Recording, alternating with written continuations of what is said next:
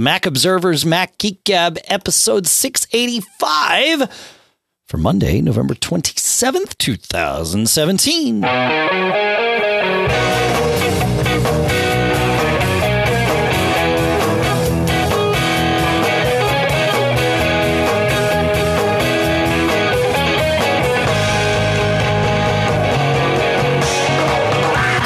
Greetings, folks, and welcome to the Mac Observer's Mac Geek Gab, the show where you send in your questions, your tips, your cool stuff found.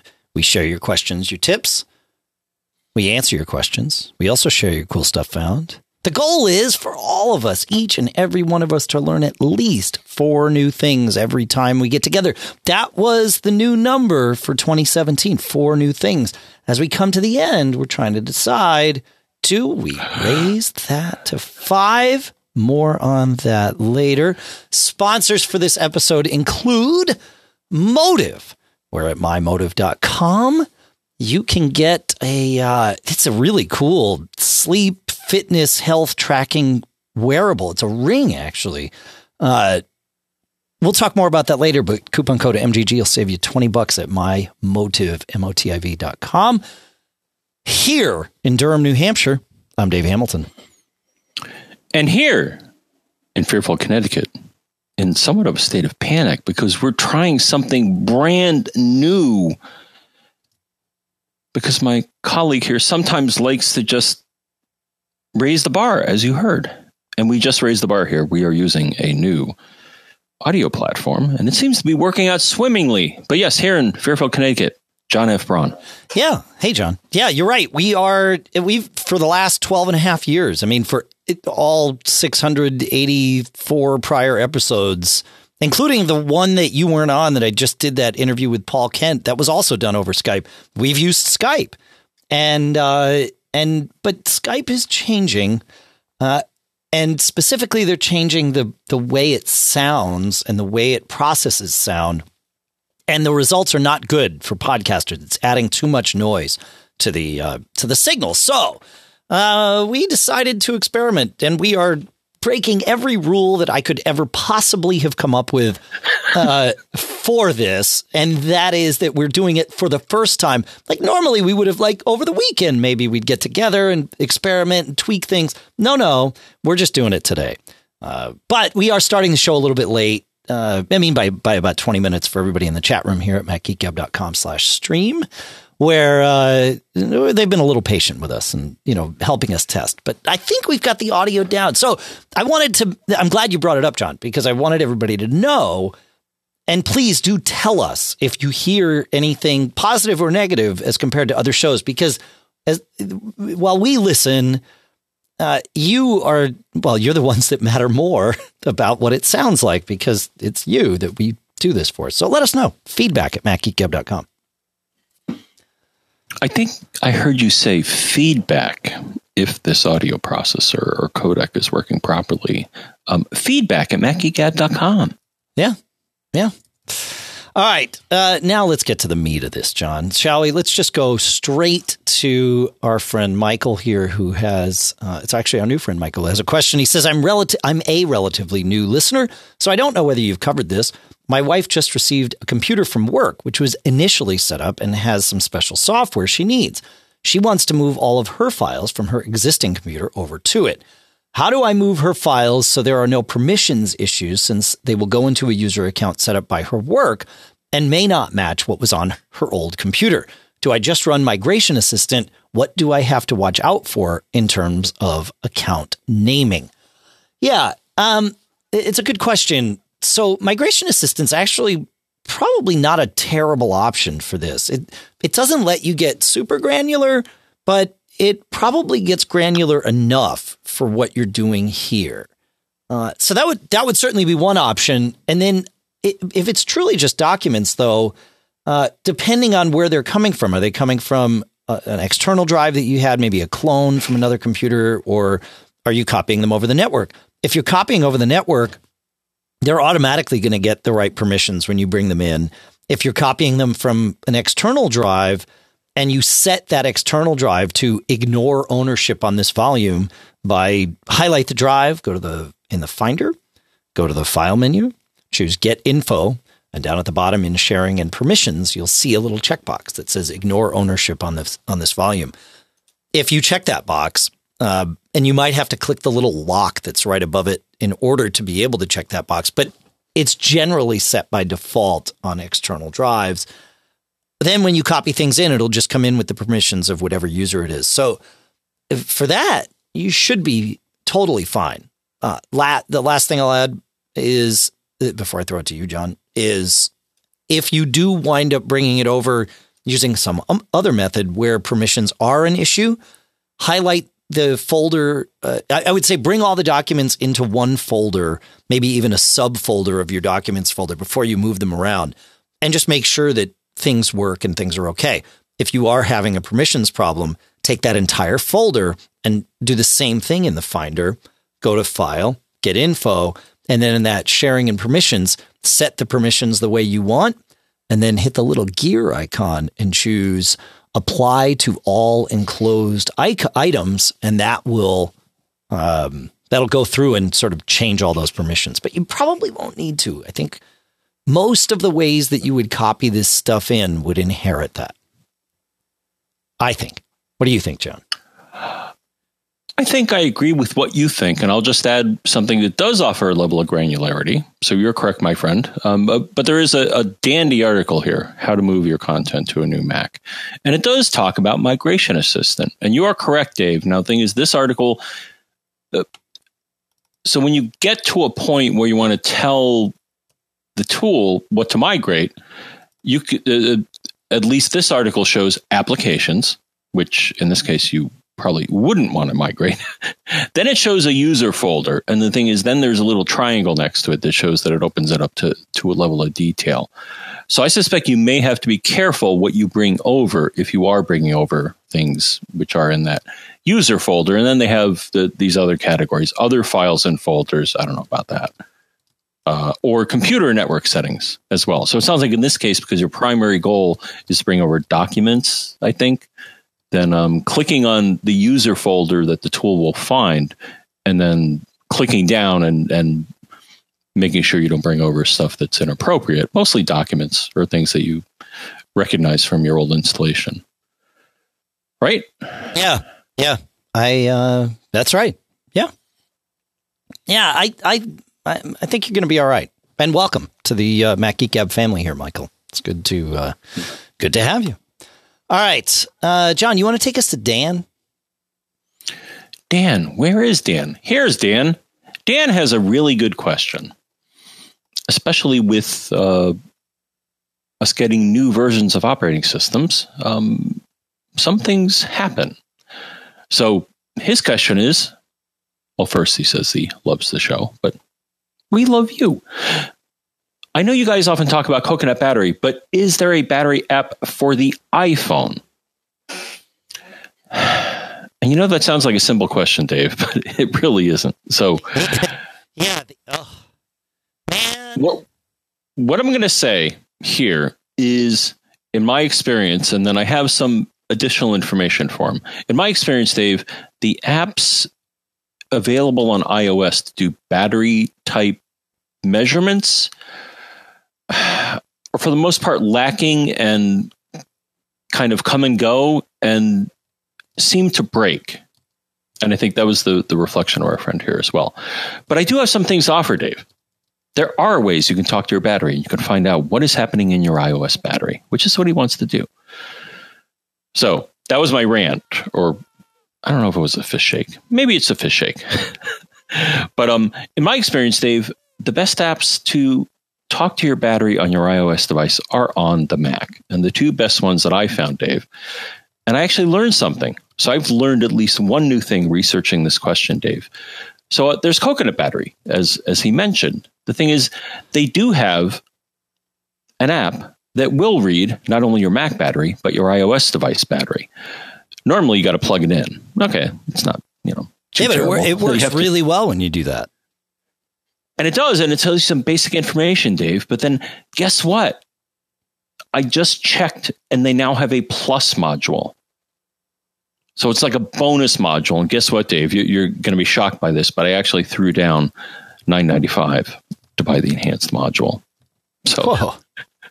so for both, um, so yeah, so you can get additional functionality. So the free tool tells you some information, but if you get the plus module, it, it goes into great detail about the uh, the battery, uh, either on your Mac or the machine itself. Uh, it tells you all sorts of additional information. So I suggest you uh, check that out. And they have a trial of it, but I'm like, come on, man, you know, it's ten bucks. Yeah, we love these guys too. Yeah, yeah. Yeah, unfortunately, uh, and the other option, Dave, of course, is iMazing Mini. Oh yeah.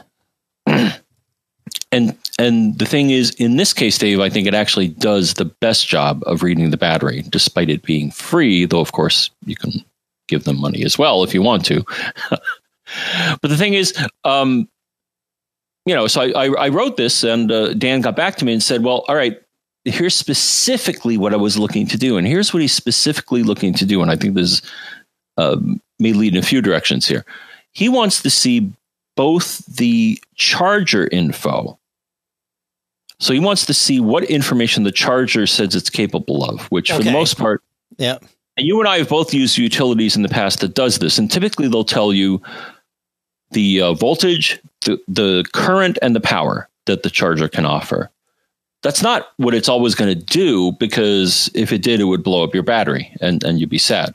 right, right. Yeah, but it's the max. Yeah, yeah, yeah. Right. Right. But there are utilities that can do this. The, the other thing is that utilities can also show you um, the power being drawn by the device, which, if you do the math, power being current times voltage, you can figure out uh, the, the various values that are, are, are in effect for charging a battery. Because it's always uh, going to be five volts. Is that right, John?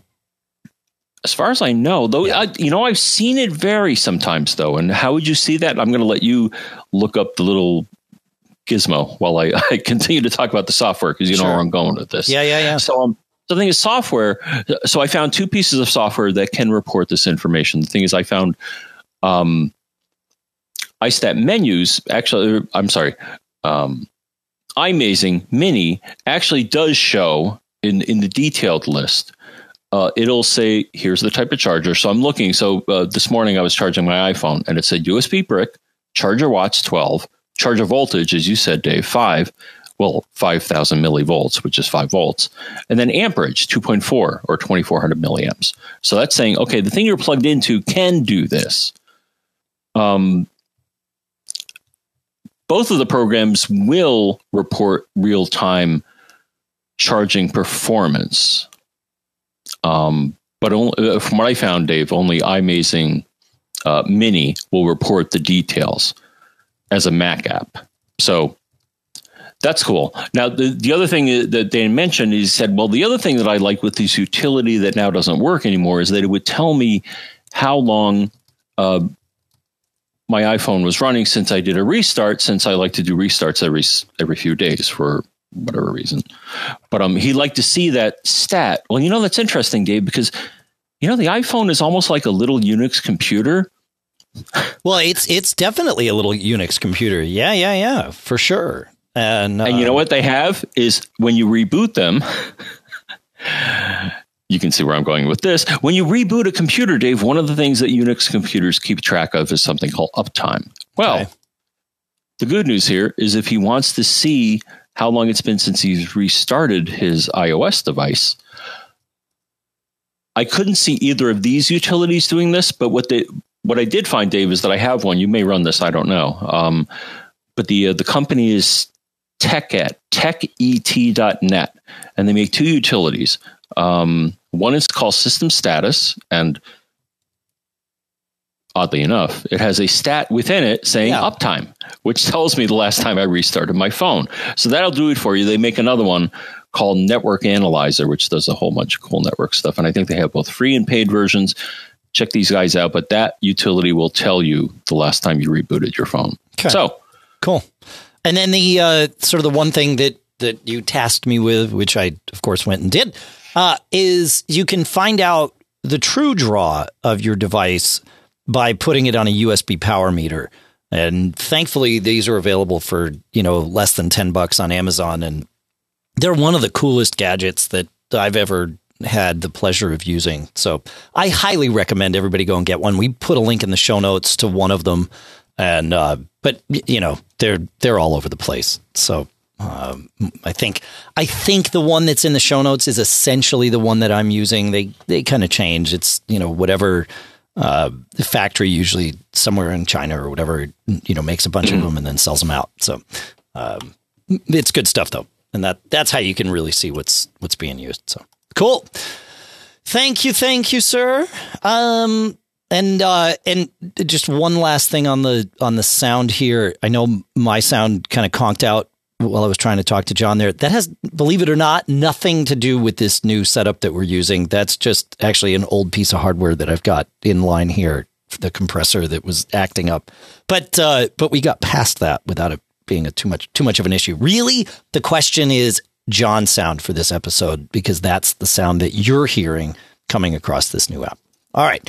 Uh, going to listener Bill with his question here. He asks, he says, I'm not sure if this is a drive permission issue or something else, but for some drives, I have two different behaviors. If the drive is or was a system drive at some point, uh, he says the system files may have been deleted, but I still see this behavior. I am asked to authenticate if I want to make changes to files. It'll come up with a dialog that says Finder wants to make changes. Type your password to allow this. He says for some other drives, if I delete a file, it doesn't go straight to the trash. Then I'm asked to delete it immediately, behaving a lot like it is a network share, but it's not. It's either an internal drive or a directly attached drive. And it says, Are you sure you want to delete whatever? Uh, this item will be deleted immediately. You can't undo. Any ideas to change this to normal behavior? So, yeah, kind of uh, circling back to the permissions discussion we just had. Um,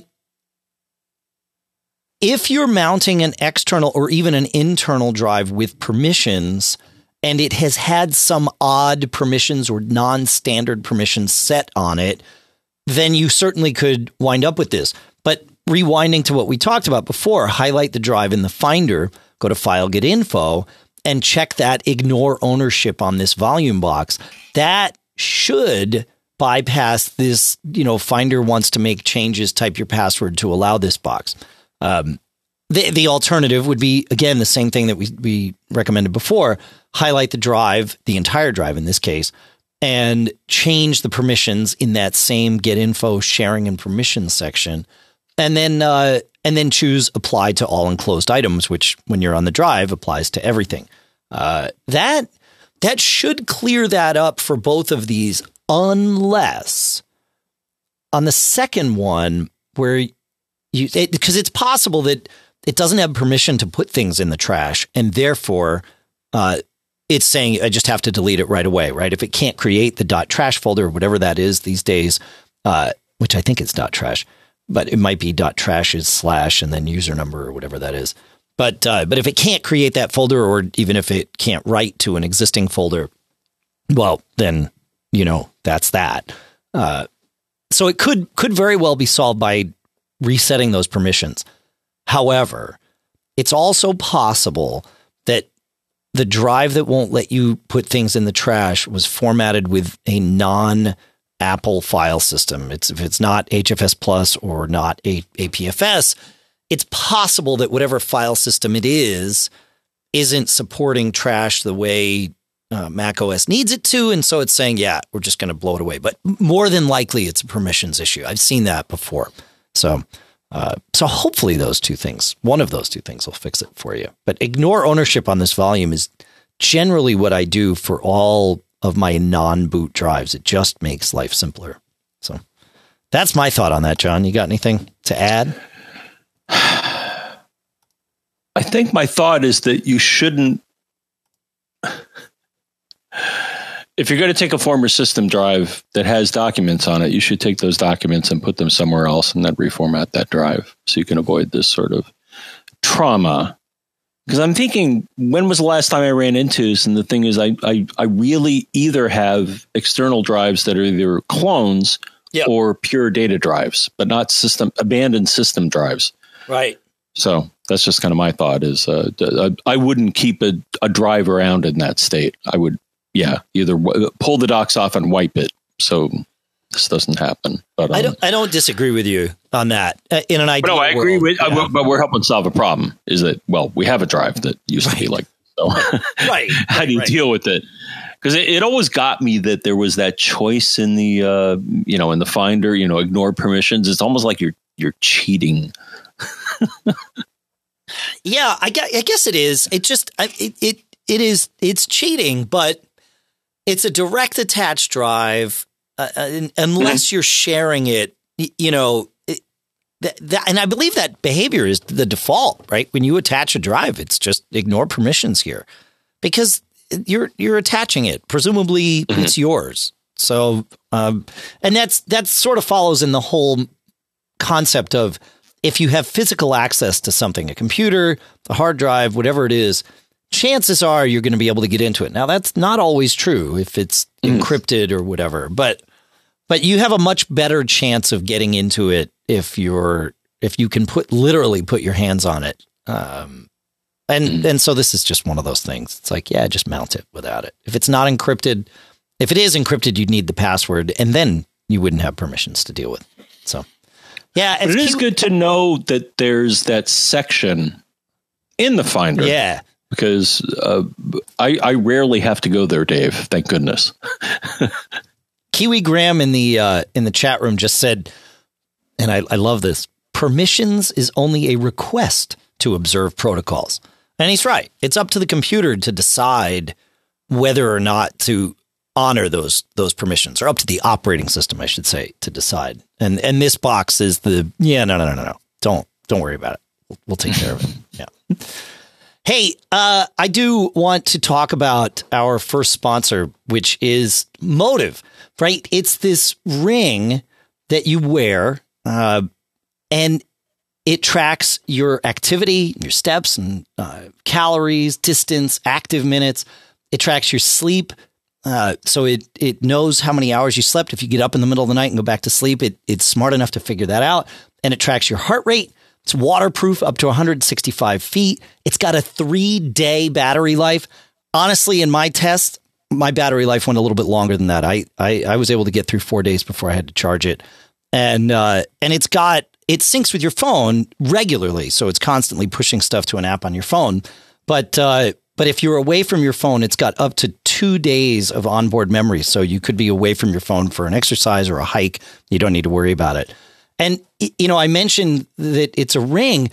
They do this cool thing with at home try on. Once you place your order, the first thing you get is a sizing kit, and it's just a bunch of, uh, I think they're plastic rings. These aren't the actual thing, they're just rings that you try on. And the nice part is they tell you wisely to wear it all day. Yeah, you're wearing the sort of the sizing try on ring because throughout the day, your hands change. Any any of us that have worn wedding rings or any kind of rings, you'll you'll know this, right? Sometimes your ring just like comes right on or off, no problem. Other times you're like, oh, I can't get it.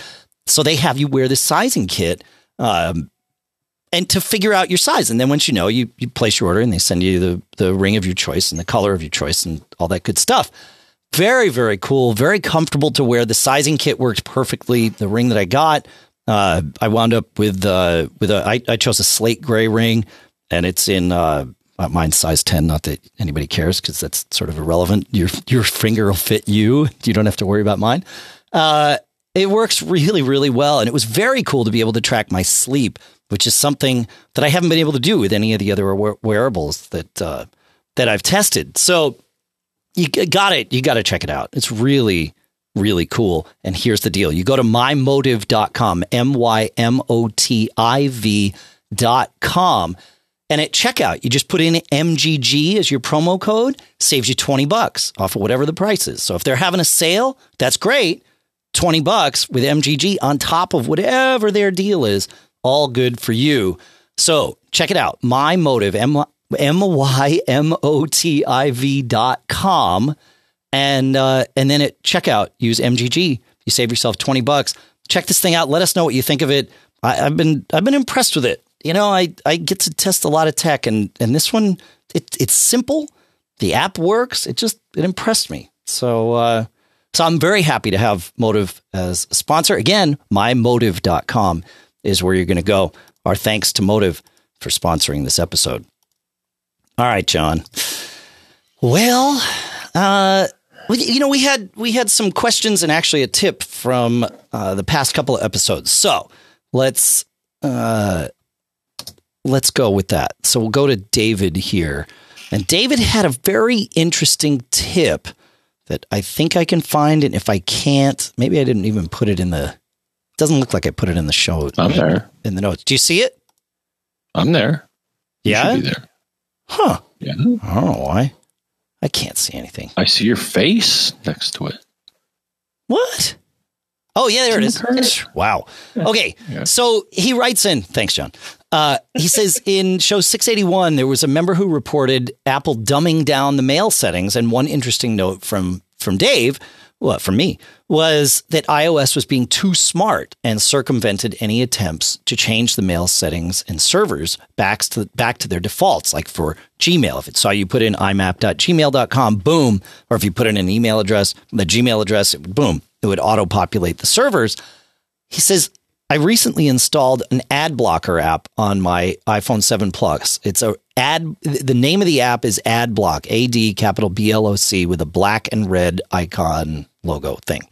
Uh, he says, so I recently installed this, and an interesting approach was that it installed a local proxy via a VPN. Nothing is sent from the device like a typical VPN. It's just pointing to itself locally to block incoming and outgoing ad traffic. He says, but it allows for me to set up domain to IP mapping through the proxy, meaning I can do things like imap.davesmailservice.com and point that to the IP of imap.gmail.com so that the phone never knows that I'm connecting to Gmail. It's, it thinks I'm connecting to imap.davesmailservice.com. He says it's kind of a technical solution and certainly one that if Gmail changes their IP addresses, then that could cause its own problems. He says, but uh, you know, it's a pretty good little hack. So I I like it. I think it's a good idea. It, it, I just I love things like this, just to have them kind of swimming around in our heads when we're trying to solve problems. So that's a great one, David. Thanks you. Thank thank you for sending that in. Anything to add to that, John? Before we move on, I like it. Yeah, it's sneaky. It's clever. pointed out. Could yeah. be prone to uh, disruption mm-hmm. if somebody figures out what you're trying to pull. Yeah, yeah, exactly. You, you, need to keep it in mind that that you're doing this, and that's sort of the problem with any any workaround that you do is you know remembering that you've done it six months from now or 16 months from now when something goes wrong. You're like oh dang it it's not working. Well we've had quite a few people dave when they write in with questions about either their email or the browser they're like all of a sudden it's doing this weird thing. And i'm like um, check to see if your proxy server is enabled. and more often than not, either because they set it up and forgot about it, or it was inadvertently activated by someone else. Their traffic is going through a place that they realize that they didn't realize it was going through. right? Yeah, that's right. Yeah. Yeah. All right. I don't even know what that's still there, Dave. I mean, who uses a proxy server? Do you know anybody? Well, like a proxy server for routine use. I know a lot of satellite ISPs do that, and I would I would guess that when you're connected on an airplane or something, you might be going through a proxy server, whether or not you actually know it. Um, just because it allows for okay. some more local caching, right? You, you, know, if you've got a slow or or uh, otherwise imperfect internet connection, if it's got really high latency or something, it can pay off to use a proxy server that that's sort of aware of that. Um, and and then I guess there's some proxy servers in use at corporations to again for security or things like that. So yeah. Okay. I just know, yeah, in in back in the good old days of the or the battle days, depending on how you want to look at it. Right. But um, and the place I'm talking about, folks, is if you go into your network uh, preferences and you click on advanced, you will see a whole bunch of tabs, and one of them is called proxies. Back in the old days, in order to get to certain services like surfing the web or doing FTP or a lot of other things, you had to go through I'll call it the master control program, which was the proxy server. So you had to go to it and say, "Could I please have permission to use this service?" And it could say yes or no. Mm. That was how it was architected, and it was you know kind of crummy because it was kind of a choke point, right? Right, right, right. Well, that's the problem. Yeah, it's it's like you it the, the one problem with the proxy server is that if the proxy server goes down, you won't route around it, right? That and sort of the whole concept behind TCP is that it's built to route around problems, but if you're focused on that one thing, well, then you have a problem. But if it's at your house or whatever, you also have that mm. same problem sort of by default. If your router dies, well, it doesn't matter that TCP is smart enough to route around it. There is no, generally, for most of us at home, there is no way to route around. So, well, don't you have a backup router, dude? Well, I, I do. I don't either. Yeah. Do you really? Oh no, not not up and running constantly. No, uh, but I will say this: the um, the Synology RT twenty six hundred AC uh, it's it's a standalone router. It's really is the best standalone router I, that I think is on the market right now. Hmm. Um, and it's the one that I'm using. I'm using that. It's a little decadent, but it's that with the Wi-Fi turned off, and then I I have any one of a variety of mesh systems in place as my as my Wi-Fi. Right now, it's it's Eero, but it could change at a moment's notice.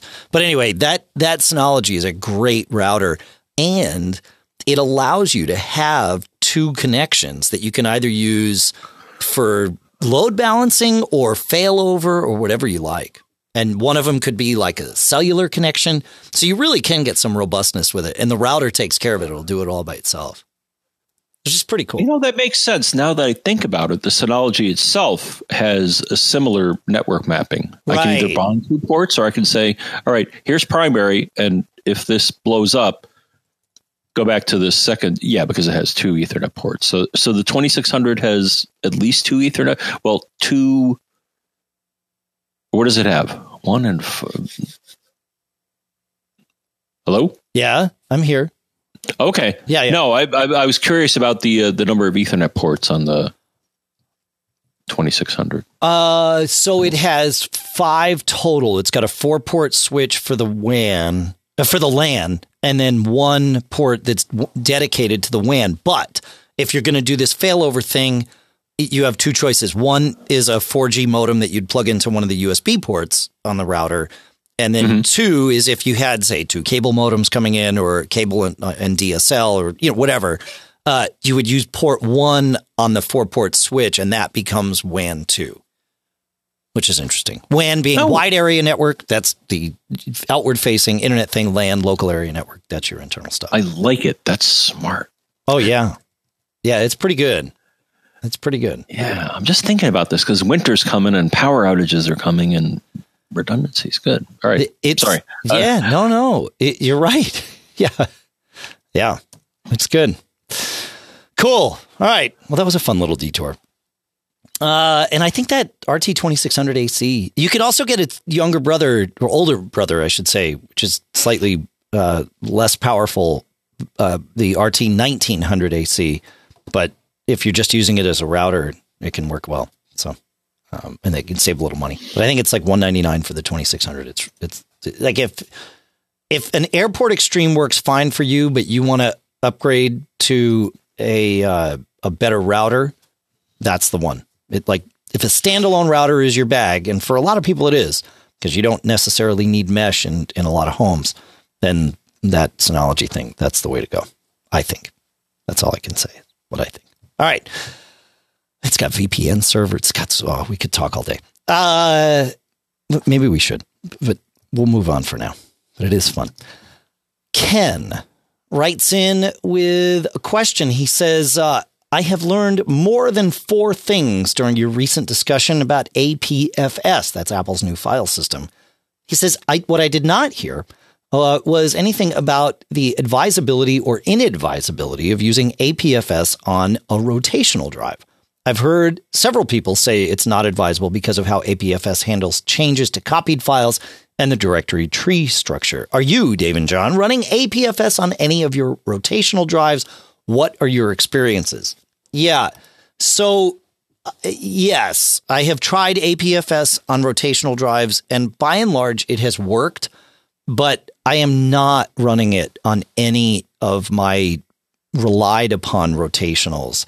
And the reason is it seems like, you know, with the fact that Apple's changing things about fusion drives and that's sort of all the rotational support aspect of APFS is still evolving as far as I can tell. And we have to remember that APFS was not engineered. Now, let me say this a different way. APFS was engineered to be used and take advantage of the the characteristics of solid state drives. But what that means is it was not necessarily engineered to take advantage of the characteristics of rotational drives. And that's why macOS defaults to using HFS Plus for your rotational drives. Now, there are some things about APFS that I really kind of would like on my rotational drives, especially if I've got, you know, I have like one four terabyte drive that hangs off of my Mac, and I've carved out uh, you know, maybe 600 megs of it, sorry, 600 gigs of it as my clone because I have a 512 gig SSD inside my computer. So maybe it's 750 as a clone. Um, and then the rest is used just as sort of a blob of storage where I can put things like my iTunes library and my photos library and things that uh, I don't want to clog up my my internal drive on my iMac. It would be great to use APFS for that so that I didn't have to live with hard partition limits because APFS sort of lets that be fluid. But one of the reasons APF lets lets that be fluid is because it's an SSD that you're on and you know having things sort of scattered about on the drive doesn't cause any latency problems skipping around if you've got files, you know, here and there and everywhere, it just doesn't matter where they are because there's no seek times really for that, like there are on a rotational drive. So as much as I would like that characteristic, uh, characteristic, character, easy for me to say, of APFS on uh, on a, a, rotational drive, I, I, don't. I mean, I like it in theory. I like it from a, a management and logistics and theoretical standpoint, but no, I don't know if I would like that in practice long term. And I don't really want to test that on something that I have to rely on. And frankly, that's the only real test I could do to then come and, and talk to you folks about it. So that's my thoughts on it, John. I'm going to tell you my thought of someone else's thought. Okay. Because I got an email from oh. our buddy Kenny. Yep. Who I don't think you've ever met, but I met him recently at the the, the something in Manhattan. Sure. Anyways, Kenny sent me an email saying I was listening or he was digesting the latest Mac Geek Gab. uh, I'm not even going to touch that. Okay. Um, basically, he said he, he, he heard both me and you talking about how we're backing up our APFS drives to HFS plus targets. Sure.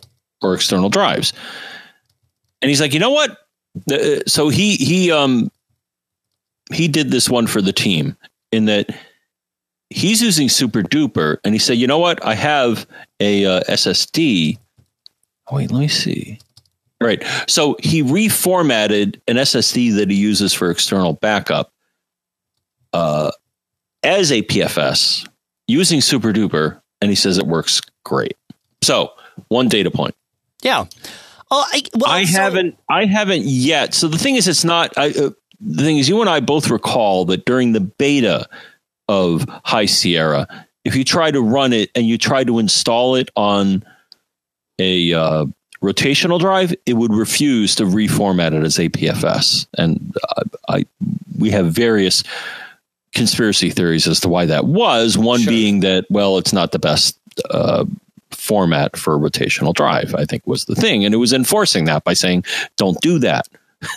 right. Right. But it works. And as you said, it works. Um, I don't know if there's any, if I, I, I don't have enough information to know if there's any inherent distrust of it on a rotational drive.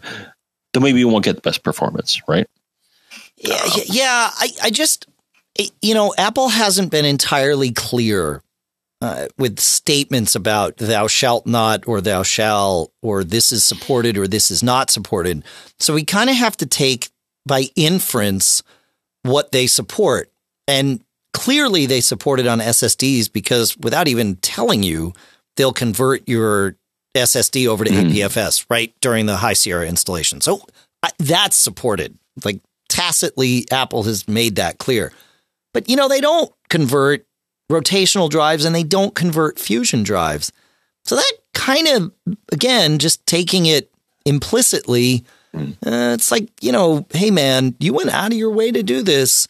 We assumed you knew what you were doing and we'll let you do it. But we have no idea how you would assume you knew what you were doing when like we don't even know what we're doing. I, you know, I, I, like I really, I've talked to some of the people that, that, that do this work and I mean, they've done an amazing thing developing a file system from scratch in, you know, just a few years. So I kind of want to take their lead in terms of where I want to put my data that I rely on. Mm-hmm. I'll test things. And it's, again, like I said, I mean, and we've heard people that, that, like you said, Kenny and Michael King in the chat room are doing exactly that. They're cloning to a rotational APFS drive. That's fine. But if something goes haywire and uh, uh, ultimately it can be blamed on APFS, neither Kenny nor you know Michael King or anybody else that's sort of gone out of their way to do this would say, "Dang it, you know, I, I trusted you, Apple. It'd be like, oh yeah, okay. I mean, I, I think that's that's just kind of how it would go. It'd be like, yeah, well, it died, but it was you know APFS, and so uh, I, was, you know semi unsupported. You know, oh well. That's my mm. thought on it. And with that thought, my yeah. thought is, what's next? What's next? What's next is uh, Ralph had a question. We were talking about DOCSIS 3.1 modems last time, and he said Hey, John and Dave, can you recommend a DOCSIS 3.1 modem that has voice capability, or as the industry likes to call it, telephony? Uh, I'm looking to replace my Comcast modem rental, but none of the ones you talked about previously support voice. It's true. None of the ones I mentioned do because there is no. Are you kidding me? There is no DOCSIS 3.1 telephony modem available retail. There is one. What? Though. Well, you know, these this is new right? And so, in no, no telephony, VoIP isn't new. VoIP has been around doc, for ages. DOCSIS 3.1 is new, though. And I, I, agree, but because it it it's based on legacy protocols in part, correct? I, I don't understand why why telephony support, which is basically right voice over IP. It's, yes. it's, sending voice data over a TCP/IP connection, which is that's what your cable modem does. Why would that all of a sudden disappear under three point one? so you're making an assumption, and it did not disappear. What ah, what has or, or not, be more continue? Sorry. What has not happened is that the cable companies have not certified any of these modems for for retail sale or for for for their services. And here's the deal. Just like about a year ago, we had this conversation about DOCSIS 3.1, maybe a year and a half ago. And I said, yeah, there's a few DOCSIS 3.1 modems out, but don't spend your money. They're going to be a fortune. Wait a year and everything will come down. And that's in fact what happened. Uh, there are DOCSIS 3.1 telephony modems. Uh, right now, supplies of them are essentially being supplies of the ones that are approved for use on Comcast, approved by Comcast, have been gobbled up by Comcast so that they can rent you a DOCSIS 3.1 modem with telephony support. The Arris uh, X XB6 is is the one, and, and uh, I've actually talked with uh, listener Scott, who's got one and it's I mean it's working amazingly well for him, but he has to rent it from Comcast. Uh, it's not available for retail purchase anywhere yet. But wait six months, wait certainly twelve months, and I think there'll be more of these out there. There's always been sort of a uh, in the third party, or I should say, uh, retail of uh, cable modem market the availability of telephony modems has always been limited as compared to all the sort of plethora of options that you would have with just a straight up cable modem. But there's another solution. Here's the deal especially if you're with Comcast, they will allow you to run two modems simultaneously. So get a DOCSIS 3 or even like I'm running a DOCSIS 2 telephony modem for cheap. Just make sure it's one that's certified to run on Comcast. And then get your DOCSIS 3.1 data only modem and run that for your internet connection. And the, the, here's the other deal Comcast doesn't really talk about this. I'm sure they don't want me talking about it, but I don't work for them, so I don't care. Uh, that DOCSIS 2 or 3, whatever telephony modem you have, is a perfectly capable data modem at all times. So if your cable modem blows up, just move your Ethernet cable from your router from the first modem to the second one, and you're online, perhaps a little bit more slowly, but you're online.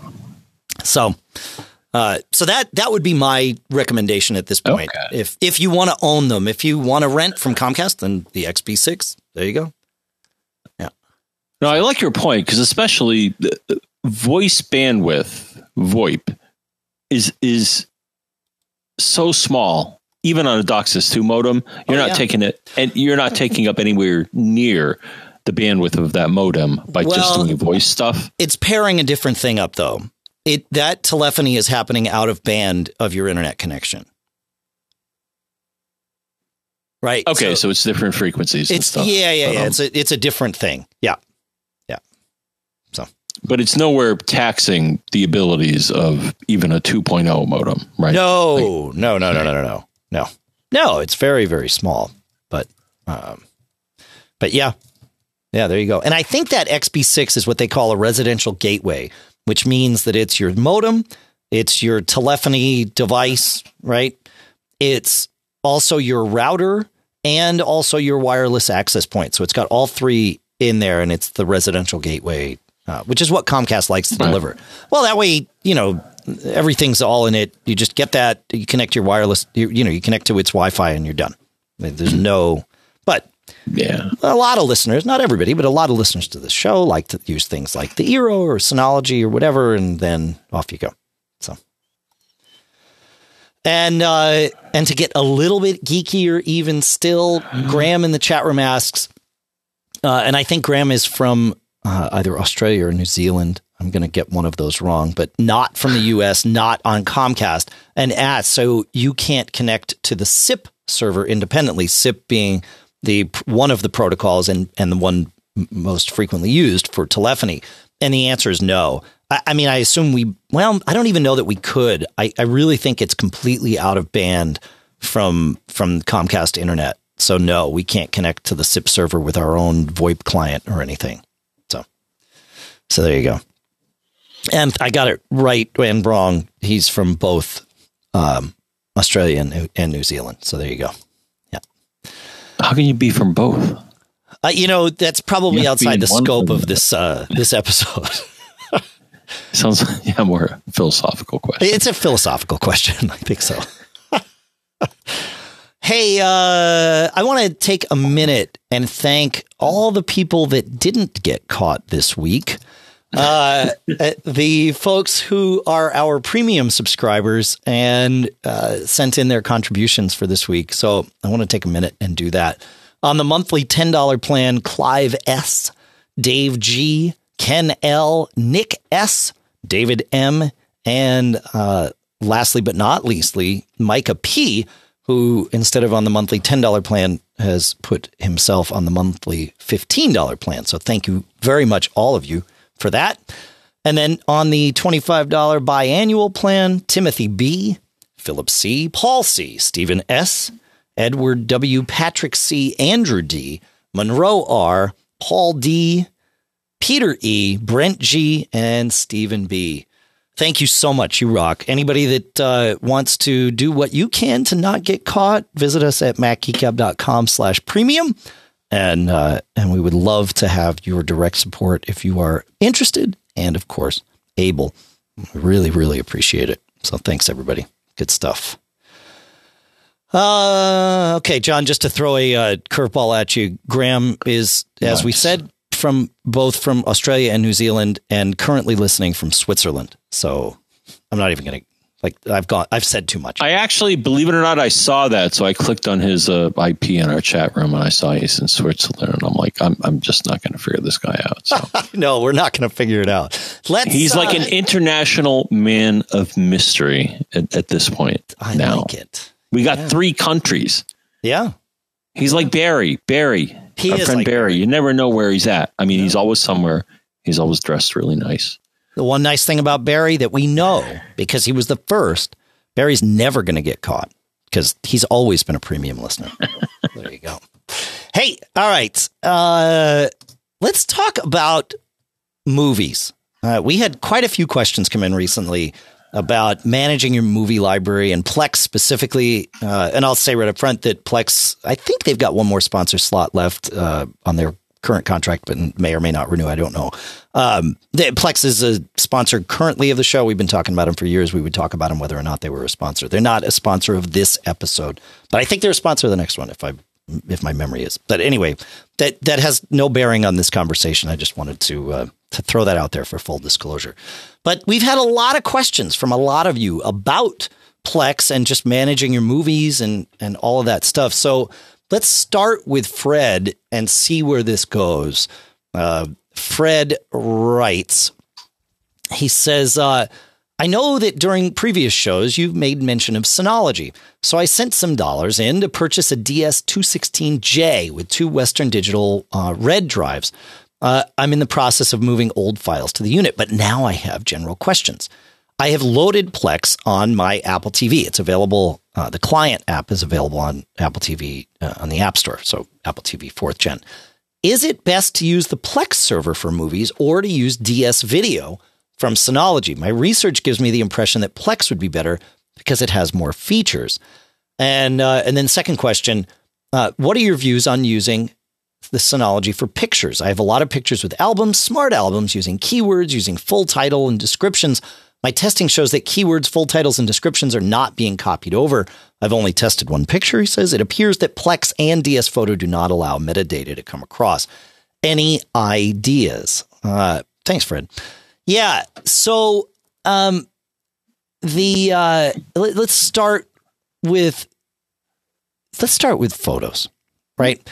Um, because things have changed very recently. You're right. DS Photo is kind of a which is Synology's Photos app. It's not that great. Um, Plex for photos is better, but I've found it to be sort of manual in the way that I need to to interface with it. It's okay, but it's not it's not great. It it's not like photos on your Mac where you just slurp things in and and magically everything's there. But Synology's got something in beta called Moments. Moments is part of the the DSM 6.2 beta, but I think you can install it without that. Um, I ran, wound up in a scenario where my CPU died on my uh, DS 15 or DS 18 15 plus, and so I I migrated over to a DS 18 uh, 18 18 17 plus that I had, uh, but that was running DSM 6.2, so I had to run my production Synology on this uh, beta software. So I figured, well, let's just embrace it.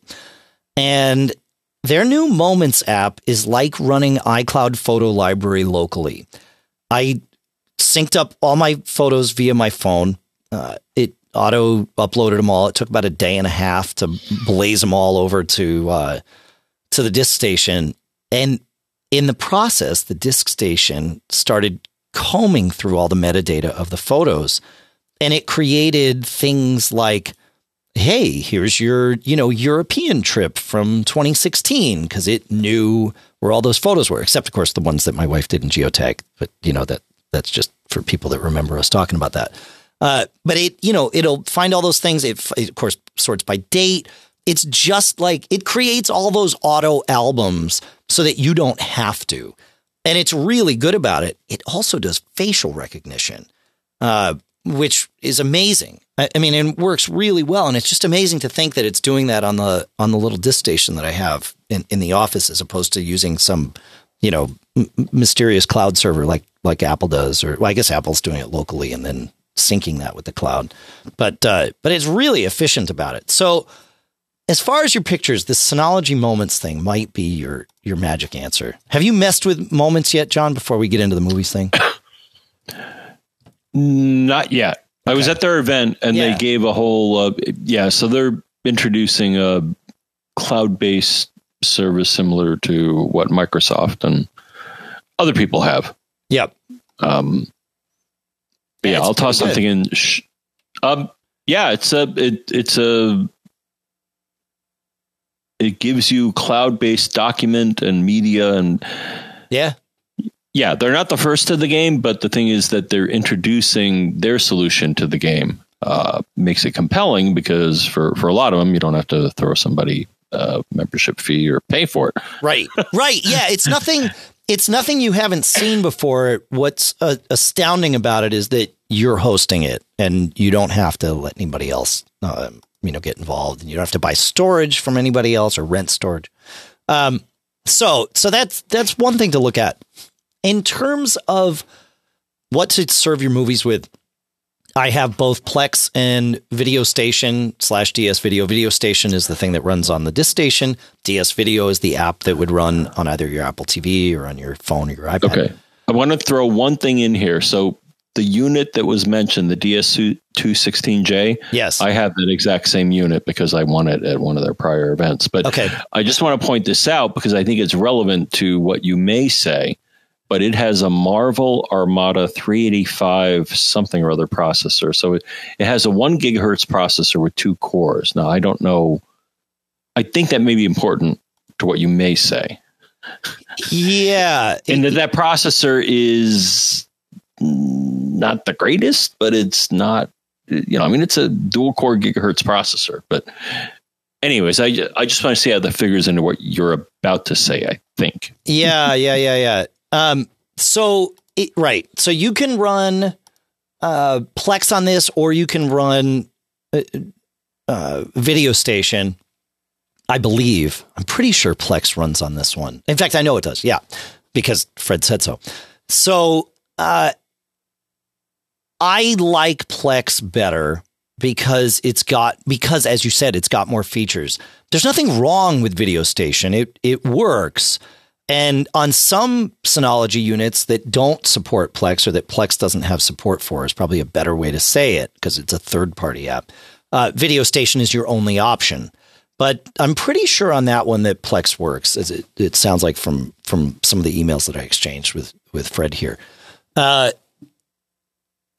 Plex, in my experience, does a better job when you slurp in a movie of going out and finding not only all the metadata for the movie, so you've got the poster and the rating and all the, the trailers and teasers and extra footage and all of that stuff. It just sort of builds it and it's there and it really looks like the Apple TV kind of movies interface. Video Station or DS Videos interface is pretty good, but where I've found it it begins to fall short is with subtitles and things like that, where Plex has really built some robust functionality to go and find your subtitles out on these other services. But here's the great part you don't have to choose. I'm running both, and they are both pointed at exactly the same folder into which I put all my movies. And they both automatically keep an eye on that folder. And when a new movie's there, both Plex and Video Station just grind themselves up chunk through the movie, do whatever they need to do, and now it's part of that library without having to have two copies of the, the movie file. It, it probably has two copies of the metadata, you know, stored in their respective databases. In fact, I'm sure it does. But otherwise, it's all just right there. So, uh, so you get to test both. Is the is the beauty of that, and decide what works best for you. So that's there you go. Um, were you going to go after something with video transcoding and all of that, John? Is that is that where you were were leading uh, with that comment? I, it sounds like it's probably not an issue here. So I'm I'm just you know it's come up in the past. So I look at so I have two units. I have a DS713, which is a 2013 unit, and that has a two uh, dual core two gigahertz Intel Atom, and that's always done wonderfully for me. But but it sounds like at least in this case, either DS Video or whatever, even though it's a relatively lower powered processor, it still has the oomph to to do the video work on the 216. Yeah, I'm well, just that's good. babbling because I ha- I haven't done I haven't done the only thing I use the uh, 216 for is it's a target for my uh, hyper backup. I, I haven't done any multimedia Oh, with okay. at all. Yeah. Um, it, it, it, you know, you can, you don't, so what we're talking about here is putting a version of the movie file on your disk station or whatever uh, that th- is not I, either ideal or not compatible with whatever your destination is. So let's say you put an MKV copy of the movie uh, on your disk station and your Apple TV won't play that natively. So it needs to be transcoded uh, before it can be displayed on the Apple TV. Converted is is another way of thinking of transcoding. It's up to your disk station to do that work. And some of them, depending on, again, the CPU, like John said, the amount of RAM and which software it can run, can do that transcoding on the fly, meaning fast enough that it can do it faster than real time and you can just watch the movie. And some of them cannot. But there's nothing that stops you from doing that transcoding ahead of time. And Plex can do some of that for you, uh, where you say, yeah, go ahead and transcode this movie now, and it, it chunks, you know, maybe overnight or something, and then you're good to go. Or you could do it on your Mac, right? You could run something like Don Melton's transcoding scripts and, uh, and then you're good to go, right? Because those will convert it and you just store the resulting files in your library. And then you don't have to worry about it uh, needing to do any transcoding. It's just going to do it all by itself. So there you go. Right? Mhm. All right. And I will put a link to Don Melton's scripts in the thing. I actually have a TextExpander snippet, comma Melton, for that because I send that link out as, as pretty often. Anyway, so that's uh, that's Fred's question. Let's let's move on. We've got a couple other, and and let's see how this goes here. So Andy writes, uh, oh, where are we here? He says, I purchased a new Eero and I have a Mac Mini 2011 running Mac OS High Sierra. Uh, he says, I, I plug it all in with a switch and, and then, or I plugged my Eero into a switch and then I also plugged my Mac, Mac into a switch so it is connected via Ethernet. Uh, if I let the computer go to sleep, the Eero cuts off wake for network ac- access. Oh man, this is I think I don't think Andy speaks English as his first language. So, um, essentially, what Andy has said here is that he can't get his Mac Mini to wake for network access when he tries to connect to it with Plex. Right? If you've got a file server running on your Mac or a print server or something like that, you can let your Mac go to sleep.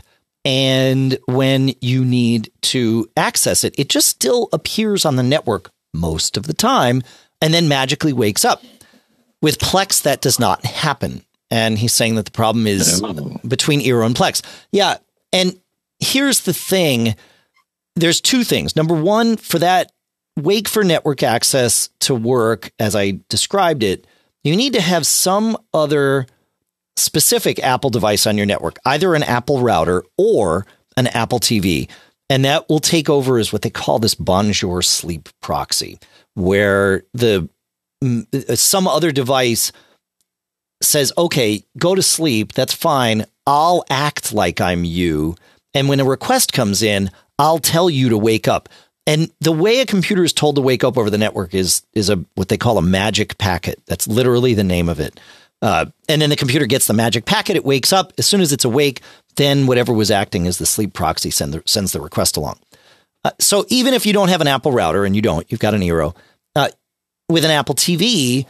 Uh, if you have one of those, and I think you do, uh, it would still work. But it's only going to work for services that can be registered with the OS or are a part of the OS. So this Bonjour Sleep Proxy does not work for third-party stuff like Plex. You can run the Plex server on your Mac in addition to, you know, in the last question we talked about it on the disk station. So it doesn't matter what kind of router you have. This wake for network access is not going to work the way you want it to with Plex. And so you you need whatever's running Plex needs to be on all the time. That's just the way that's going to work. Um, and there's no real magic there, uh, even though it's called the Magic Packet. So I think you just got to leave your computer on all the time. If it's going to be a server, it needs to do, to be a server in that sense. So that's that's uh, that's my thought. You know, any thoughts on that, John? I think my thought is I'm going to link to this dandy article from Apple called, which I'm going to read and experiment with because I understood most of what you said. But it's called About Wake on Demand and Bonjour Sleep Proxy, which I think is kind of what you were just talking about. That's exactly it. Yeah, exactly. yeah. It's great when it, the interesting thing that I think is key about this is that um, I knew this, but you pointed this out, but having an Apple network device or Apple TV on the network is what enables this magic to happen. That's Otherwise, right. it just falls apart. yeah, yeah. It, it sort of relies on having something there. And who knows, maybe, you know, the HomePod will act as a Bonjour sleep proxy whenever that arrives in our homes. And, you know, we'll, we'll see when well, that it's delayed, but yeah. Yeah, yeah, yeah. That's, yeah. That doesn't surprise me, by the way. It, what they're trying to do or what they're doing with the HomePod is not easy and it was you know not. Oh no, it's not. But but it's also brilliant to create artificial demand. Right. That's right.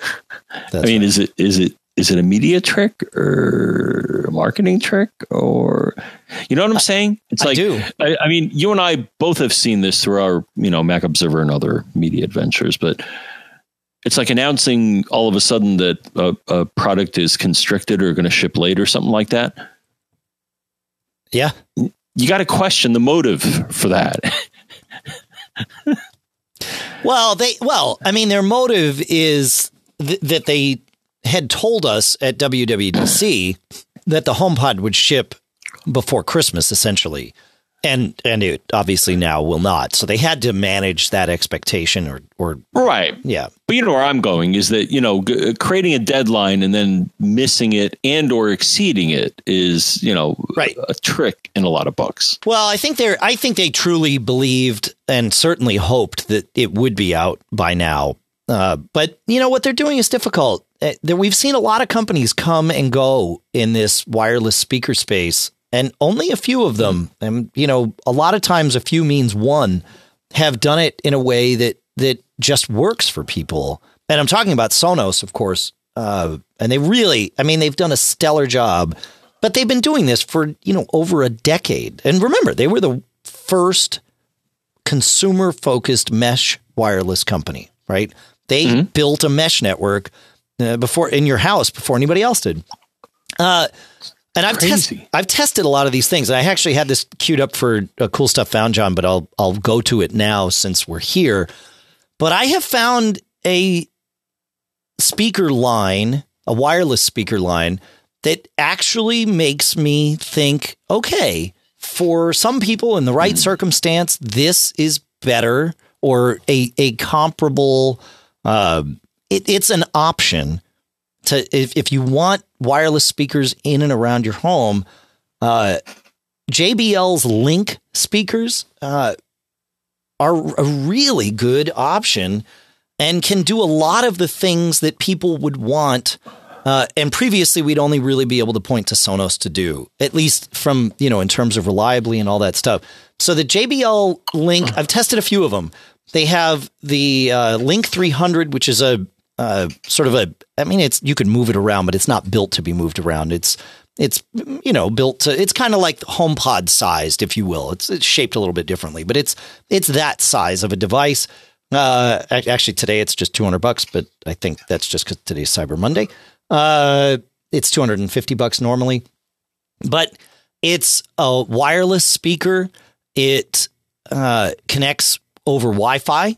It's got Google Assistant built into it.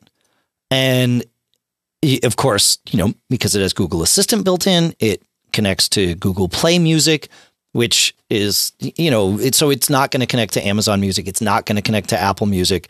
That's just sort of one of these things that, again, that's one of those places where Sonos really does being sort of platform agnostic. They, they sort of work with everybody, which is very interesting. Uh, hmm. But you know, if you want to do this, then you get uh, Google. You get you know wireless control of your music with that. You can also control it with the Google Home app, and that's really the the way to control this speaker. Uh, it had a really smooth setup experience in terms of connecting to my Wi-Fi network, and it's it's a Google Assistant, so I can say you know OK G word or you know Hey G word, and I can ask it questions, and and that's actually been really interesting having that the Echo Dot and and or the Sonos one, which right now only works with with uh, A word, and then you know my phone, which lets me do S word, all in the same room, they all have very different strengths. None of them are perfect, but but it's been very interesting. The sound out of the JBL the the Link 300 is great. Uh, you don't get to tweak the EQ on it, which again, you know, if you're getting into audiophile range, that can be a little frustrating.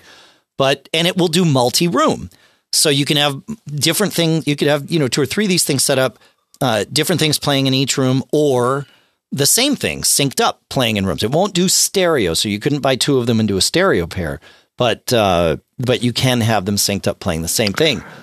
Where it gets interesting and offers you something that you cannot get with Sonos is when you throw something like the JBL Link 20 into the line, because the JBL Link 20 has all of those same features and is battery powered and portable and also supports Bluetooth if you want on the go. So, yeah, it'll do your Wi Fi, it'll do your Google Assistant, hands free control of your music, simple setup, all of that stuff, and multi room. And then you can take it with you and, uh, you know, do all of that on via Bluetooth from your phone. So it becomes this thing that that you know Sonos users don't get because they don't offer that kind of thing. At least not yet. I, I don't know what their plans are, but uh, it's really interesting. So, like I said, this this JBL Link line has become. Uh, I, have been very impressed with it. it. Like I said, it's the first thing that makes me think, okay, I could have something else I could recommend to people that are asking me about this. Uh, and and for for a lot of folks, this might actually be better. So, yeah, really cool. interesting. I'd yeah. like you to It'd be great if you looked at the, uh, you know, I have one of these, and I think you checked that out. But the, uh, I still think the Denon HEOS, it, it really grew. So they give me a review unit. Right. It's the HEOS 3. So it's another one of these network speaker systems here. Um, I kind of like it.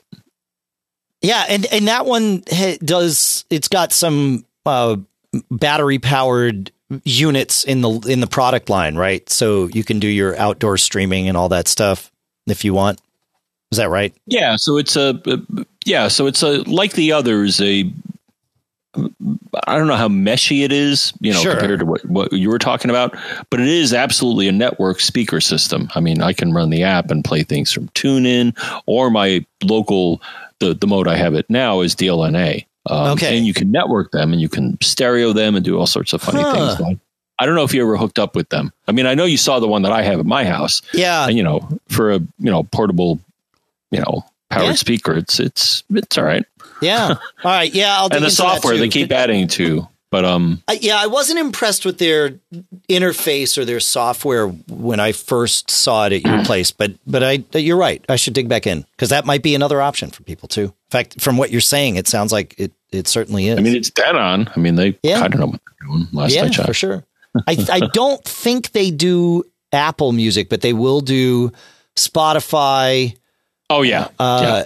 They'll do Amazon Music. I don't think they do Google but they'll also play music from your phone. So yeah. But I remember when they released the product to me, it was very young and it had right. very few options. Right. One of the few was the LNA, and then they started saying, "Well, we're going to add this and that and that and that and that." Right. No, it's gotten better. And then I know you had some opinion about the uh, the coverage of their uh, mid-size speaker. I guess that I have. Right. You know, right. You yeah, but that vertical could be or horizontal, which to me I'm I'm not an audiophile. Right. Well, like yeah, I mean, yeah, but and, and, there's a difference between because I don't, I don't really consider my myself an audiophile. I mean, I, I generally call myself one because there's no mid range. I I'm not.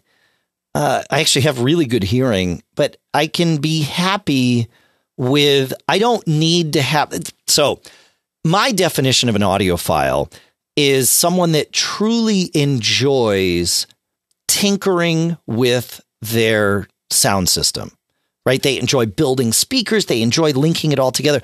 I, have done all that. I, I I have enjoyed that, but I don't. It doesn't need to be my hobby, right? I've got a friend that will only use amplifiers that he has built himself.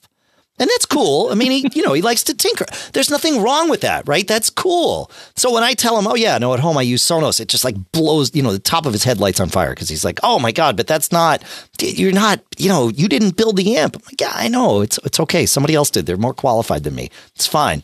Uh, you know, so I'm not like that. I, I appreciate good sound, but I'm also mm. realistic that having convenience is worth something and is long and there is a good enough sound level that's good for me. Now there's a lot of stuff that's crap and I won't tolerate it. And I, I want to listen to music and I want to hear it like the like like music should be heard. But I don't need to always be hearing it out of, you know, a, a $5,000 stack of speakers. Mm. You know what I mean? So and there is there are yeah. ways. So so oh, I get it. Yeah. It was just uh, no, to your point. Right. I remember one time you were over and you you looked at this speaker and you were like, you know what? Let's change the orientation and see what happens. Yeah. I was like, I would never even think of doing mm. that. Right. So but I'm always thinking speakers, about that. Yeah. yeah you were so, like, I don't know if I like the spread or the coverage of it. And I'm like, what? What are yeah. you talking about? It sounds fine to me. But right. No, I, I realize I accept that I, I am picky about this stuff, but I don't need to be tweaky about it, I guess is the right way to say it. Anyway. Tweaky. All right. Hey, let's on. let's finish this Plex um, this Plex thing oh, yeah. now that we're here. Yeah. So we'll jump back to uh, to Jim's question if I can find my way there. Here we are. Uh, Jim says, uh, I started having a problem with Plex. I have a few hundred movies, all MP4s, which I have uploaded to OneDrive since I'm a Microsoft 365 subscriber. But I have a lot of problems watching movies at home and I'm using the built in Plex app on my Samsung Smart TV. I can access Plex, but the movies take several minutes to even load. Then it is constantly buffering. My TV is connected by Wi Fi, but I'm pretty sure it's an adequate connection as Netflix and Amazon Prime don't have a problem. Uh, he says, What am I doing wrong? So this is this is an interesting uh, setup here, right? Because so, uh, well, so we have multiple vectors here with different speeds and types of video. Well, uh, go on. I'm I'm just kind yeah, of no, no. What, what's important to note is that he's using Plex Cloud, right? So he's uploaded all of his movies. Okay. They're stored on OneDrive, but what happens with Plex Cloud? So that becomes the server, right? Plex has a, a service where you can you don't have to host your own Plex server. It's it you know you store your okay. stuff one place. But when you upload to Plex Cloud, when you're doing the prep, it pre-transcodes your movies for whatever Plex Cloud is built to do. Right? Yeah. So they're pre-transcoded, I think, by your Mac before they're uploaded. I haven't played with Plex Cloud. The cloud, but what I do know about it is the cloud doesn't do any transcoding, and your TV very likely needs whatever it is in a very specific format. But it's possible that whatever format it's getting is causing hiccups in the processing directly on your TV. And and so a good test would be to set up your Mac locally as a Plex server and point your TV to that temporarily and see if you can stream locally and maybe there's some tweak if that works, then maybe there's some tweaks you can make to the way you're transcoding these files as they're sending up to the cloud. And maybe whatever it's getting, you know, maybe maybe your TV's asking the cloud for the wrong thing. Like you said, John, there's a lot of vectors, but that's how I would go about testing this is is just thinking about the okay. cloud in that way. And also Plex Cloud. I mean, it's a cool service uh, because you get to do all this stuff without having to to do it all. So there you go. I don't know. Right. No, no, I'm with you. So the vectors are the movie stored in the cloud and what format it's in. Yep. Is it something accessible or something transcoded, perhaps in a proprietary format, which I think is what you were suggesting with Well, Plex? I don't think it's proprietary, but I think it's specific. But what I don't ah, know okay. is like is it generic? Right? Is Plex Cloud this thing where you say, okay, TV vendor, if you want to support Plex Cloud, then you need to be able to to play a movie in this format. Go right? Or is it saying, well, your Plex Cloud is connected to this Samsung TV that can accept XYZ format, so we're gonna. I, I I don't know which way that goes, but my guess is Right. my guess is it's the former, and maybe the TV is good for Plex locally, but not really good for Plex Cloud. Right. So it may have a chip that decodes whatever. Right. Whatever it is, Okay, yeah, some MP. So it's how it's stored on the server, your pipe, which sounds like that's not the problem here. I would agree with that. and then yeah. and then the receiving device and its capabilities and what can it do or not do Yep. well. Yep. Okay. Yeah. that's what uh that's where we that's where we go with this. And I think I think we've got to wrap it up here, John. I, I think we do, but Yeah. you know, it's good to talk about this, Dave, because with the holidays coming up, I don't know if you've noticed, but if you step into certain establishments, you may hear a certain type of music again and again and again. yeah, and if, again. if you step into my house, you'll hear it because we have a holiday playlist that we play. yeah, all well, I'm not coming. home. I'm I'm not stopping by because I I don't need. I don't need that. Oh, but it's beautiful. I love Christmas music. It's whatever. I mean, we listen to all kinds of holiday music. It's not just Christmas stuff. It's, I enjoy it on my own terms. well, yeah, right. Tis But the season. for the holidays, you may be considering video, audio video gifts for those you want to give gifts to. Yes. And that's why this talk is especially important, I think, Dave. I agree. I agree. Um, you know what else is important, Dave? What's that? How to get in touch with us. Now, we talked about our email address, which is feedback at macgeekgab.com, but I'm not going to say it a fourth time because that will break the rules. That would. But there's also, um, last I checked, Dave, you can not only email us at that email address, but you can call us. And you know what you can call us? I'm going to tell you because I see it in our show notes. 224 888, which is, Wait, you missed the last one, John. oh, I'm sorry, 224 888 Geek, which is Dave. 4335. And if you're a premium listener, you can email us at that premium at macgeekgab.com address. That's prioritized for you because you help us keep the lights on. You help us not get caught. We like that.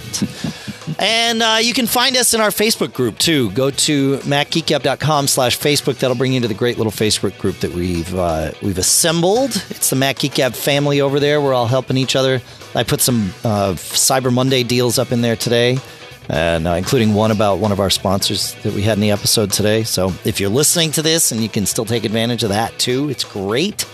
But uh, you can always find out about our sponsors by going to macgeekgab.com slash sponsors. We keep all the latest stuff right there for all of you.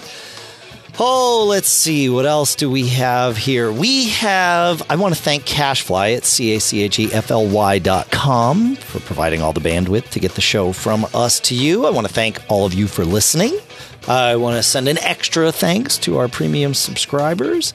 And of course, uh, thanks to our sponsors. We had Motiv in this episode at mymotiv, M-Y-M-O-T-I-V dot com slash M-G-G.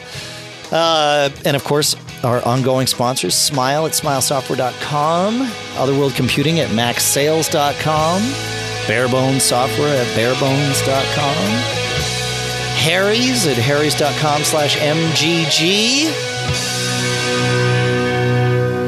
All through the Backbeat Media Podcast Network. Thanks so much, John. I uh, I started us in here. What do you have to say before they leave? What I have to say, Dave, is that I'm especially pleased that even though we went off the rails and decided to use Discord, it seems that we got through the entire episode, Dave. And what that means is we didn't get caught. Made on a